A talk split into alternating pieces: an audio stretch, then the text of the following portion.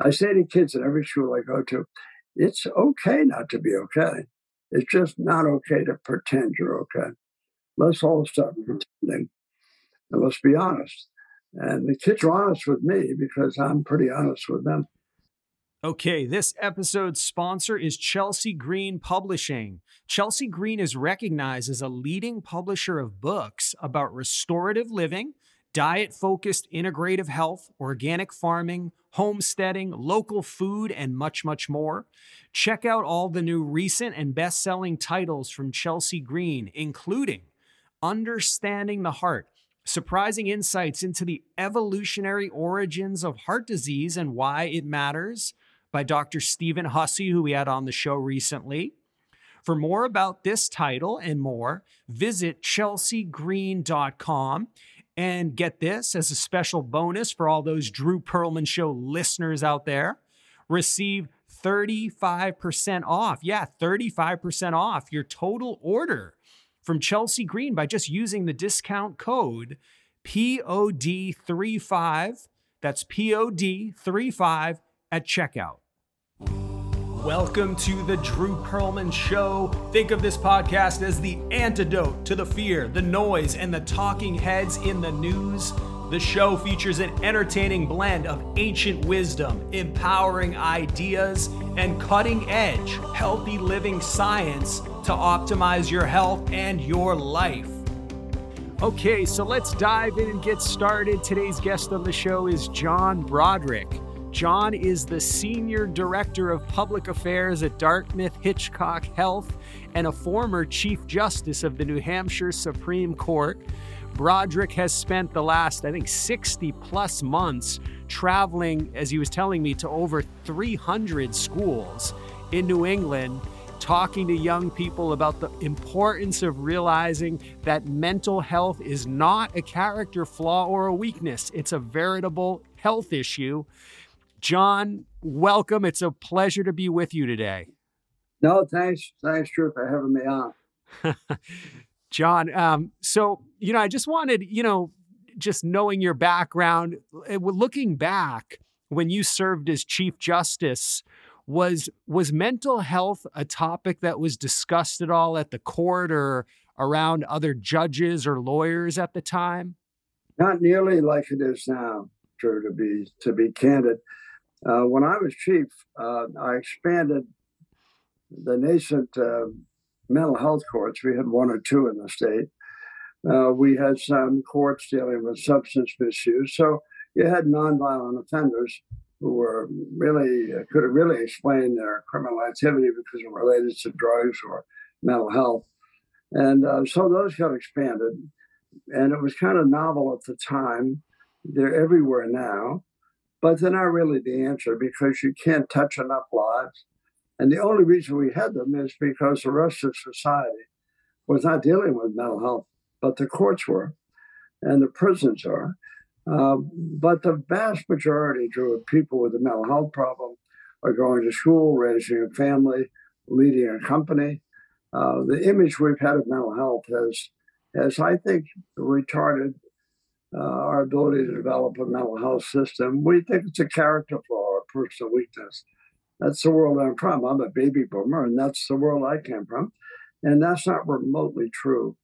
And so, uh, the last six years now, with the help of Dartmouth Hitchcock, I have made it my life's mission to change the conversation, to educate people, to inform people. And over that time, as you mentioned, I've been to all these schools. I've talked to 90,000 young people, grades 6 through 12.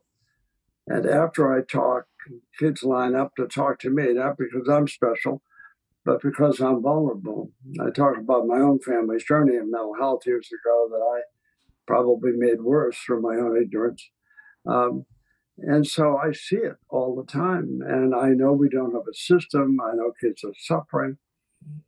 And it's just immoral, Drew, how we treat mental illness in America. And the sadness is we could deal with it. We could help people. Young people are suffering, but people of all ages have been dealing with it. But we act like it's nobody we know and nobody we see. That's mm. not true. Mm. Yeah, you were just telling me the story, John, about the the private school that you went to, where that where one of the students asked a question. Maybe if you want to retell that when you were at sure. this elite private school. I hope this creates a visual for people because it stuck with me. This was about four and a half years ago. I was very new to the campaign. And this private school, which is one of the best private schools in the world, to be honest, uh, the students wanted to have a mental health awareness day. Uh, I don't know about you, Drew, but when I was in high school, I would have wanted a day at the beach. But I wouldn't have said, let's not have classes and talk about mental health. So that should tell you something. These kids are smart. They know what, what they're saying and dealing with. In any event, I went and uh, I spoke to the entire student body. Wasn't sure how they would respond, but they invited me, so I went. And when I finished speaking, the senior boy who introduced me asked his classmates this question. I was shocked by the question, but I was curious how they would respond. He said, If there's anyone in this auditorium this morning who has a mental health problem, or someone you love has a mental health problem, those are the only two categories. Would you please stand up? And I thought, no one's going to stand up, not here, not now.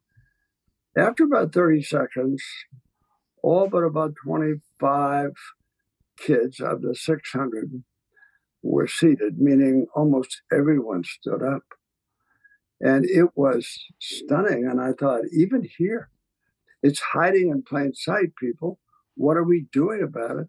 And then after that, the, the counselor at the school, who was an MD, apparently you can afford an MD as your counselor if you're in private school. And he was a very nice guy. And he came up to me and thanked me for coming.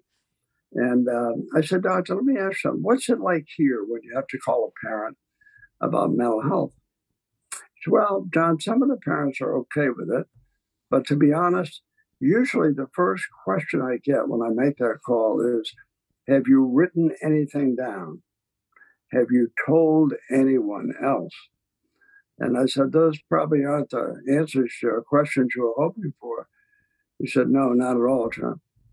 And if their son or daughter had a broken leg or broken arm, they wouldn't say, Have you written anything down? They would say, I hope they're getting good care. Where are they? At the Mass General? Where did you take them? Um, but mental health has always had that shame quotient with it. And it's just not right. Mm. Just not right. And I see it all the time, Drew. I talk to thousands of kids who come up to me after I speak because I'm vulnerable. I tell them about the mistakes I made, what I didn't see or understand. And this generation of kids, I love them. They're the most open people, and they're the least judgmental generation of Americans in the history of our country. And so they'll share with me, the grandfather stranger they've never met, about their own struggles. And they do that because they see me as safe. They know I won't judge them or shame them or blame them. It doesn't take much, but obviously, in the world they're living in, that's different. That's unusual. One little girl said to me one day at a private school, she was a freshman. She looked about six years old. So I thought, oh my God, I must look really old her. so she stood there and she looked up at me like I was a redwood tree. And I'd given my talk, and she said, I've never heard an adult speak like that. And I said, Well, she said, well, I wish my parents were like that. And I said, Well, don't be too tough on your parents. I was probably just like them. I just had to make enough mistakes in life and experience it in my own family. So I see it now. And I realize that it's too easy not to talk about it. And progress never comes through silence. And so I've been devoting, with the help of Dartmouth Hitchcock, I couldn't do it without them. Uh, so I travel, traveled 100,000 miles in the last five years. And I would do it every day, Joe. What I'm trying to say to adults is we need to stop the film. We need to see what's in it. And then we need to deal with it. There, there are no bad people in this movie, but there are a lot of multitasking, overexerted, overcompetitive people uh, who live a third of their waking hours in a virtual world. They never look up.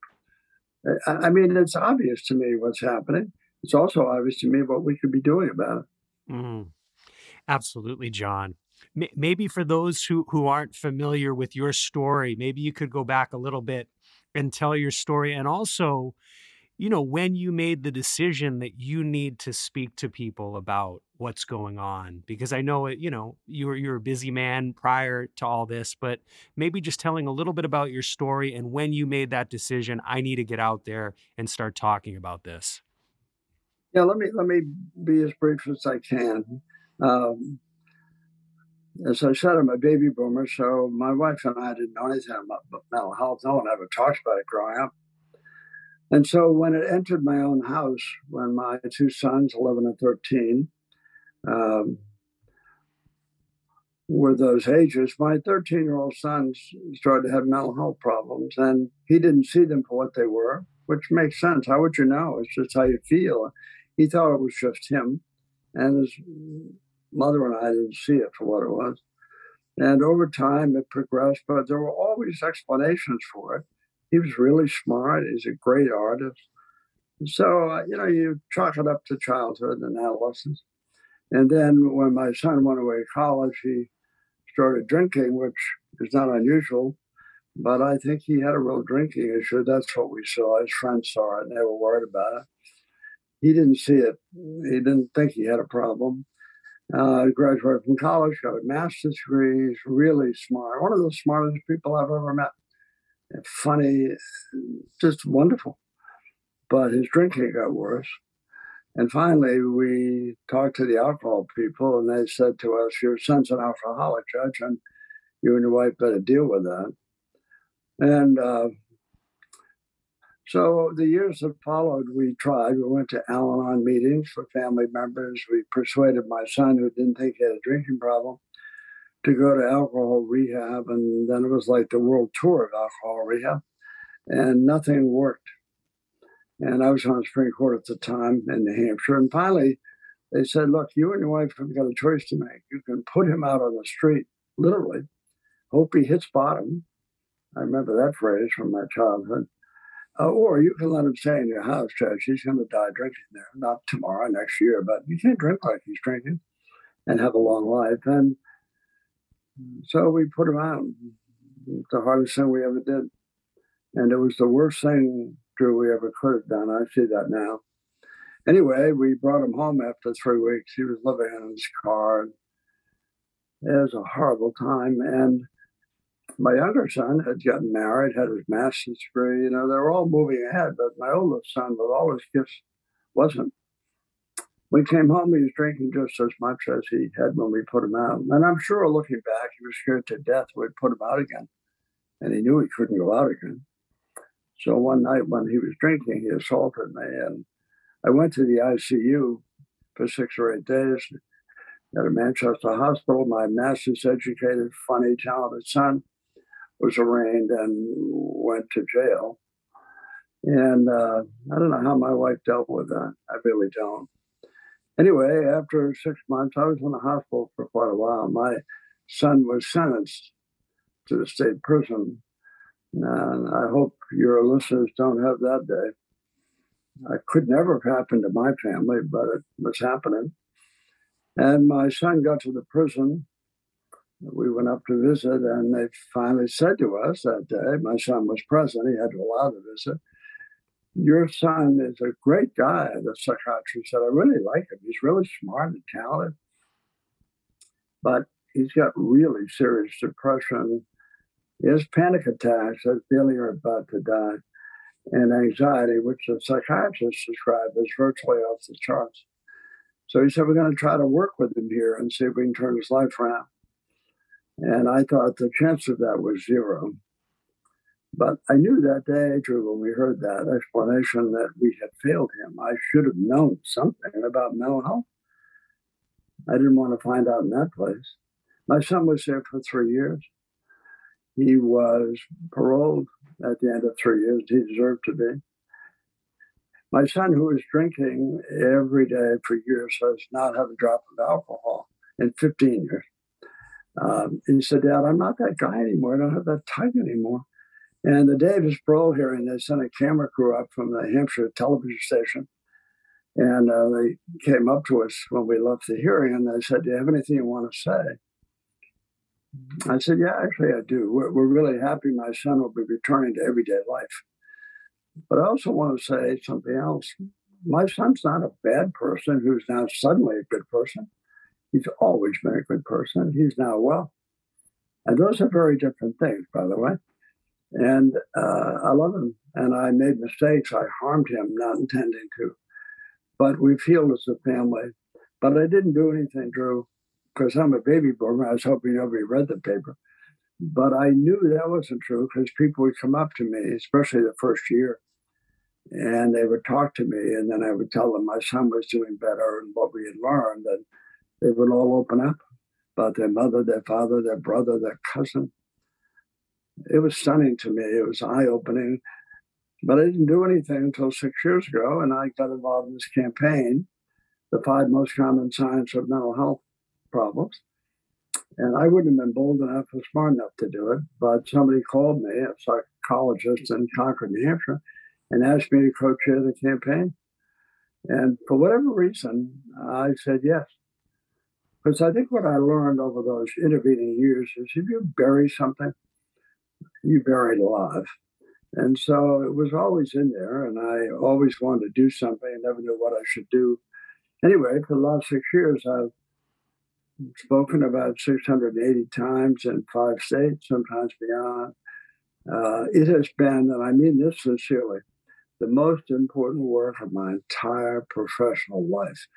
Uh, I said to some of the times hokey, Drew, I know, but I said I finally found my purpose in life. It is my purpose in life. And I've just hugged too many kids with wet eyes and cracking voices to realize that we're not doing this right. Mm.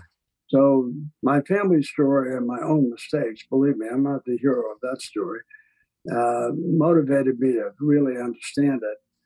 And this campaign, which I didn't design but joined, has given me an opportunity to express to you and others what I've learned and that we can deal with it. We can treat mental health problems, but we don't have a mental health system in this country. And we never will, Drew, in my opinion, or would already have it, until people stop being ashamed, stop being afraid, and start being honest. I say to kids in every school I go to, it's okay not to be okay. It's just not okay to pretend you're okay. Let's all stop pretending. And let's be honest. And the kids are honest with me because I'm pretty honest with them. Mm. So and and you said you've you've hugged thousands of kids, and so they really so they've really responded, John, to your message when you when you talk to them. They they do, Drew. It's really stunning to watch it. It's not about me, by the way. Uh, I know that, but it is about the message. The very first school I went to, high school, I spoke in the gymnasium at nine in the morning, and I think everyone wants to give a serious talk in a gymnasium with 40 foot ceiling The high school kids sitting on wooden bleachers. That was my dream. So I was on a little riser under the basketball net behind a fixed podium with a gooseneck microphone. I thought, this is not going to work. They're probably saying, whose grandfather is this guy and why is he bothering us? So anyway, I spoke. I gave my talk for 35 minutes. And then when I finished, there was dead silence. I mean, the the kids looked like they were part of an oil painting. Nobody was moving. Nobody was. And I thought maybe they couldn't even hear me. You know, sound system wasn't great, or maybe they heard me and they don't care what I'm saying. Maybe they don't understand what I'm saying. And the principal stood up, he got up on the little riser with me, shook my hand, dead silence. It was so embarrassing. And after about four seconds of absolute quiet, 840 kids in that gym stood up on both sides. They started applauding and whistling. They did that for almost a minute, Joe. Hmm. And the principal said, I am shocked by this. I said, You're shocked. Are you kidding me? Uh, but what the kids were saying, it wasn't about me, but what they were saying is, I agree with this guy. Why aren't we talking about it? It happens almost every time I go up. And then kids will come up, sometimes they're varsity athletes, sometimes they're little ninth grade kids. I've had kids as young as the sixth grade who have confided to me that they're going to kill themselves. I mean, you can't have those experiences, Drew, and think, no, we've got this, uh, no problem here. Uh, I went to a middle school before COVID spoke to sixth, seventh, and eighth grade kids, they stand up and applaud. When I was in the sixth grade, I would have said, Oh, this guy is so boring. What's he bothering us for? These kids understand what I'm saying, which should be a message to everyone. And then I went to the lunchroom at their request, the principal, and 100 kids would come in every 22 minutes. Now, I'd spoken to them, but, you know, I was the oldest person by five times in that lunchroom. I thought this will be an awkward few hours. Uh, I didn't get a chance to sit down, Drew, until the fifth lunch period. Kids come up. Most of the time, kids hug me first. Uh, imagine that. What I've said to them is, it's okay. You're okay. Not your fault. Treatment is possible. They don't hear that. What they hear is, don't talk about it. Don't let anyone else know about it. I don't want you coded. I don't want you in a special ed program. You need to be in advanced placement classes. We're not doing what we need to do. I wish, Drew, I had a chance to speak to every parent, not because I was smart. I wasn't. I'm the first person to acknowledge that, but I'm a lot smarter now. What would John, if if if some of these parents were here with you, if they were here with us right now, what what would you tell them? You know, what what what words what words might you tell them? Well, the first thing I tell them is mental health issues are common. One in five adolescents, one in five, one in five adults. Second thing I tell them is mental health problems are generally very treatable. And don't be afraid to recognize that and then to seek treatment. I would also say to parents uh, put your cell phones down, shut your damn computer off in the evening for an hour. Nothing's that important, and no one's that important, by the way. Uh, talk to your children, talk to your kids, uh, find out what they're thinking. Be vulnerable yourself. Kids grow up thinking my parents were perfect. That's why they're my parents, so I better be perfect too. And then when parents open up about their own fears when they're in high school or junior high school or how they got through some awkward times, it humanizes them. And so I, I think a lot of what is responsible for social emotional development, at least in my life experience, you won't find on a tablet or a phone or a personal computer, but you will find it eyeball to eyeball. That's the world I'm from. I'd say to parents with young kids, let them go out and play in the afternoon. They're not going to be virtuosos. They're not going to be in the Philharmonic Orchestra. Let them grow up. okay. Stop shortening childhood. Stop over organizing play. Oh my goodness. My childhood was 12 years long. Today, if you get to seven years without being in a organized sport, a, a practice, a ballerina, I mean, let kids grow up. And it's coming from a good place. Believe me, it's not that parents aren't good parents. I don't I don't believe that for a minute. But parents are worried that the world is more competitive and everyone's getting ahead and their kid needs to stay up with the pack. It's it's stunning. I give you an example. I when I got out of high school, I went to a public high school. Uh, I didn't make the National Honor Society. I came close, but I didn't make it. And my mother said to me, Oh, you'll be just fine. Don't worry about that. Today, my mother'd be suing the school. You know what I'm saying? Uh, it's crazy. I went to a I went to a middle school one day and I was speaking to the dean of students. We didn't have a dean of students in my middle school. We had a principal. That was what we had. But anyway, the dean of students. I said, "What's it like here academically?" So well, some of the parents are really uh, over their skis on this. So we just had a marching period, and mother and father came in. It's 30 grand a year to go to school. And they put the boy's report card. He was sixth grader. They put it down on the teacher's desk, and the mother said, according to the dean of students, uh, those are not my son's grades. And I said, What did the teacher say? The teacher said, No, ma'am, those are his grades. And the father said, For what we're paying here, we can't accept those grades. oh, and I thought, I've hugged that kid. I've hugged that kid hundreds of times all around New England. My mother and father, had I been that boy, would have said, What could we be doing to work with him? We didn't realize he was struggling. That that that's the cultural change. It was a boy the other night on a podcast with Jeff Levin and I. I know Jeff was on your pro. I love Jeff Levin. Mm-hmm. Guy's amazing. Anyway, we had a podcast a few weeks ago with three kids uh, at a very prestigious college in New England. And the junior boy said to us, uh, My father used to check my grades at school every day. They, they upload them to some platform. And I was never so happy that they didn't have platforms when I went to school because when you got that 65 Drew and the pop chemistry quiz you weren't ready for, they usually didn't make it home. and so uh, I'd say I better do better in the next one so I can average out a respectable grade here. One of the young women in that school, which most parents say, I'm so proud my daughter's at that school. She's a junior, really smart. She said that night, every girl on this campus has an eating disorder or an exercise addiction or both. That was not my life. That's not just happening.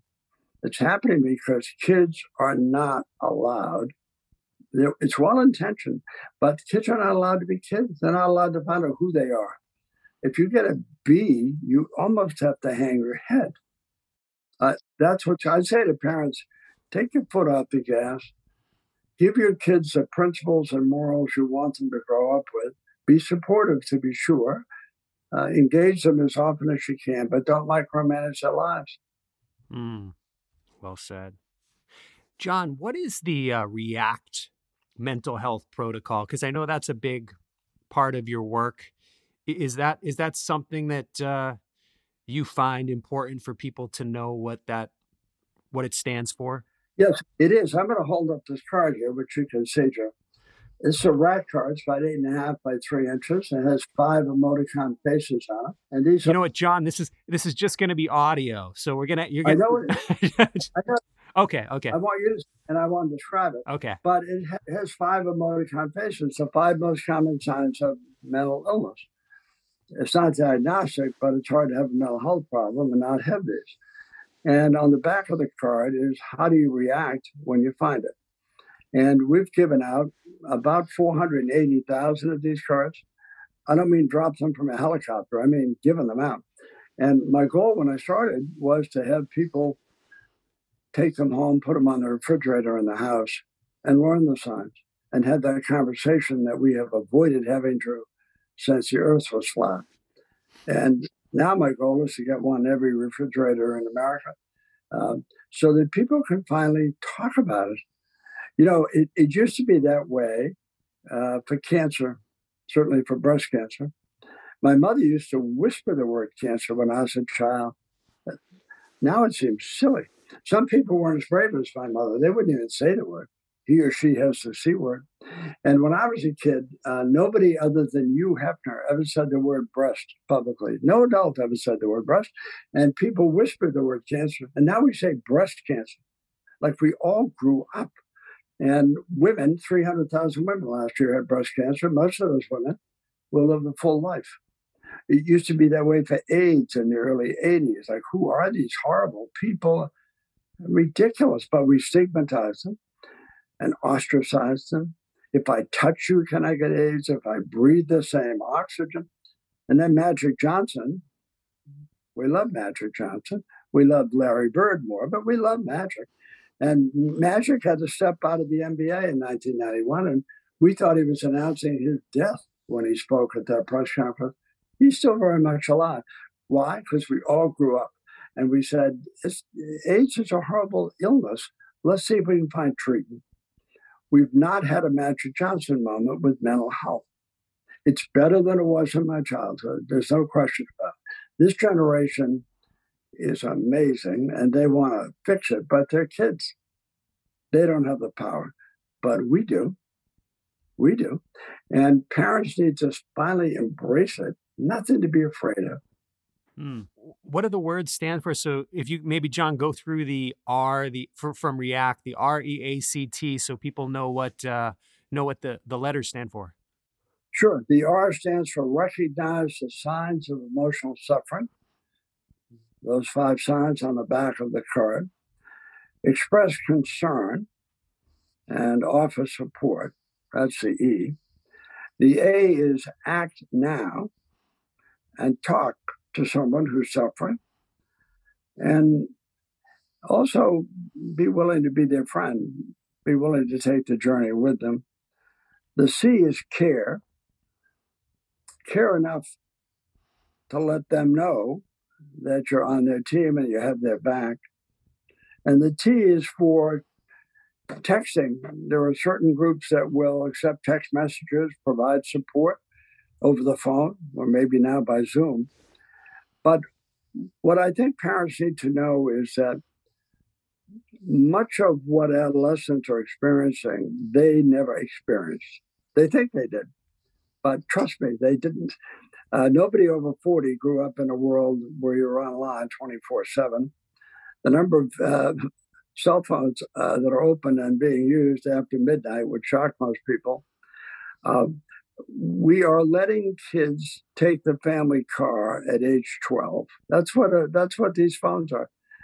If I said to my dad, "I'd like to take the car. I've watched you drive, so maybe I could do that," and it'd be like my dad saying, "Here are the keys. Try not to hit a hydrant, and I won't ask you who you were with or when you came home." My parents wouldn't have done that. But today we have perfected technology, so the kids are online a third of their life and they are being judged, they think, and actually sometimes they are every day. Um, parents didn't grow up in that pressure cooker. And these are not young adults, they're children. And so they don't have the emotional gravitas to deal with it. They don't realize that every Facebook post is really a highlight reel of someone's life. They think it's real life, and their life doesn't match that, so they feel badly about themselves or young girls, especially in the culture we're living in and social media, uh, so many young girls have eating disorders because they don't match whatever the images they're told they should have. Um, and we don't spend much time talking anymore, Drew. Families don't. I mean, there are probably great families who do, but we went out to dinner before COVID. My wife and I, family came in, mother, father, four daughters. Oldest daughter was 13 or 14. And my wife said, Look at that family. And I looked over. They had just been seated. They were all on their individual devices. and, and we left 15 minutes later. They hadn't spoken. And I wanted to stop and say to the father, Hey, you know, they have takeout here. You, you don't have to pay a tip. The family was not talking. Uh, I learned a lot by going out to dinner sometimes with my parents, and they asked us questions and my parents would talk to each other. I could learn a lot. Uh, there was no, my parents were present for me through growing up, not because we scheduled it, because they were in the house at night and we weren't distracted. Um, it, it, we've changed the culture, and some of that's good. Some of it is destructive on social, emotional health of young people. And I just want parents to realize that we can fix it and change it and we're never going to get rid of technology. And I'm not anti-tech. I have an iPhone and iPad, but I grew up in a world that was eyeball to eyeball, so I developed my social emotional health that way. These kids aren't getting that opportunity, and the parents need to realize that. Mm. So, John, what does the future hold for for John Broderick?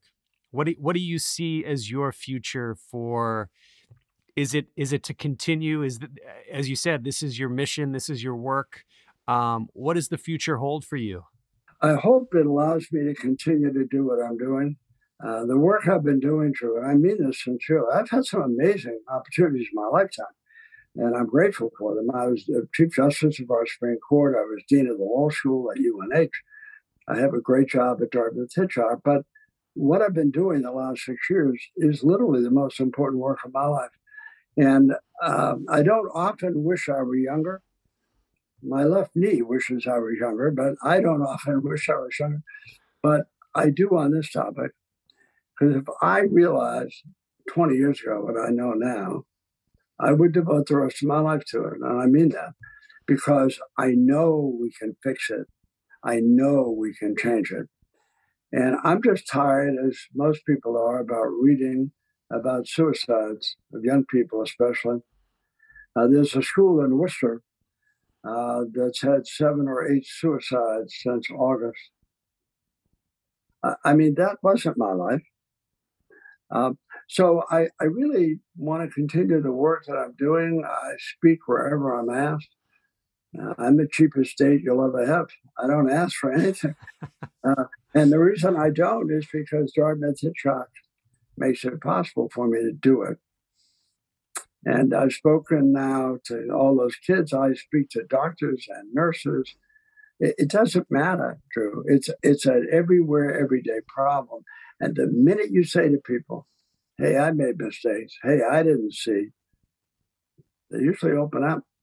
Mm. And through that effort, if we get more people talking about it, they will then say, "You can't get help for your son or daughter either." No, I can't, and you can't, and that family can't. Why is that? Why don't we fix that? That's what I want. I mean, what I hope someday is that there'll be a mental health system in the country. And this time in our history will look so funny and old fashioned.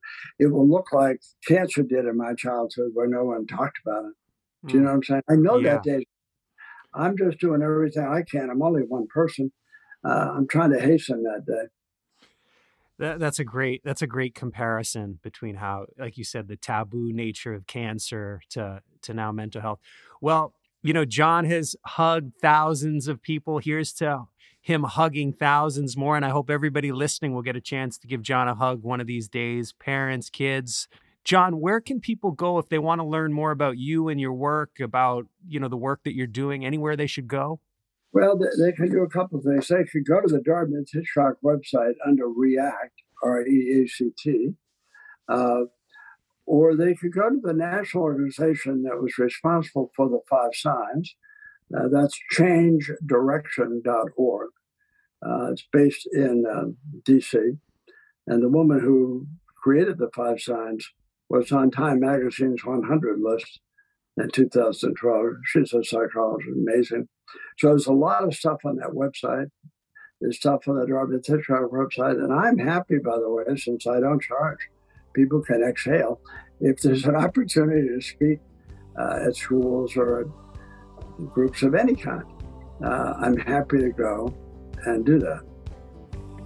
Absolutely. So, yeah, and we'll, um, you know, we'll maybe have to do another episode with you and Jeff together, Jeff Levin, who's been on the show. But um, but yeah, and, and you can always reach John through the show, through me, through reaching out. So, uh, John, thank you so much for coming on. It's been a uh, it's been a huge honor. Drew, thank you for having me on. It's an important topic, not because I'm doing, but because it's an important topic. Absolutely. Thank you for listening to the Drew Perlman Show. I hope you enjoyed today's episode. In the words of Mark Twain, 20 years from now, you will be more disappointed by the things you didn't do than the things you did do. So throw off the bow lines, sail away from the safe harbor, and catch the trade winds in your sails. Explore, dream, discover, and stay well, everyone.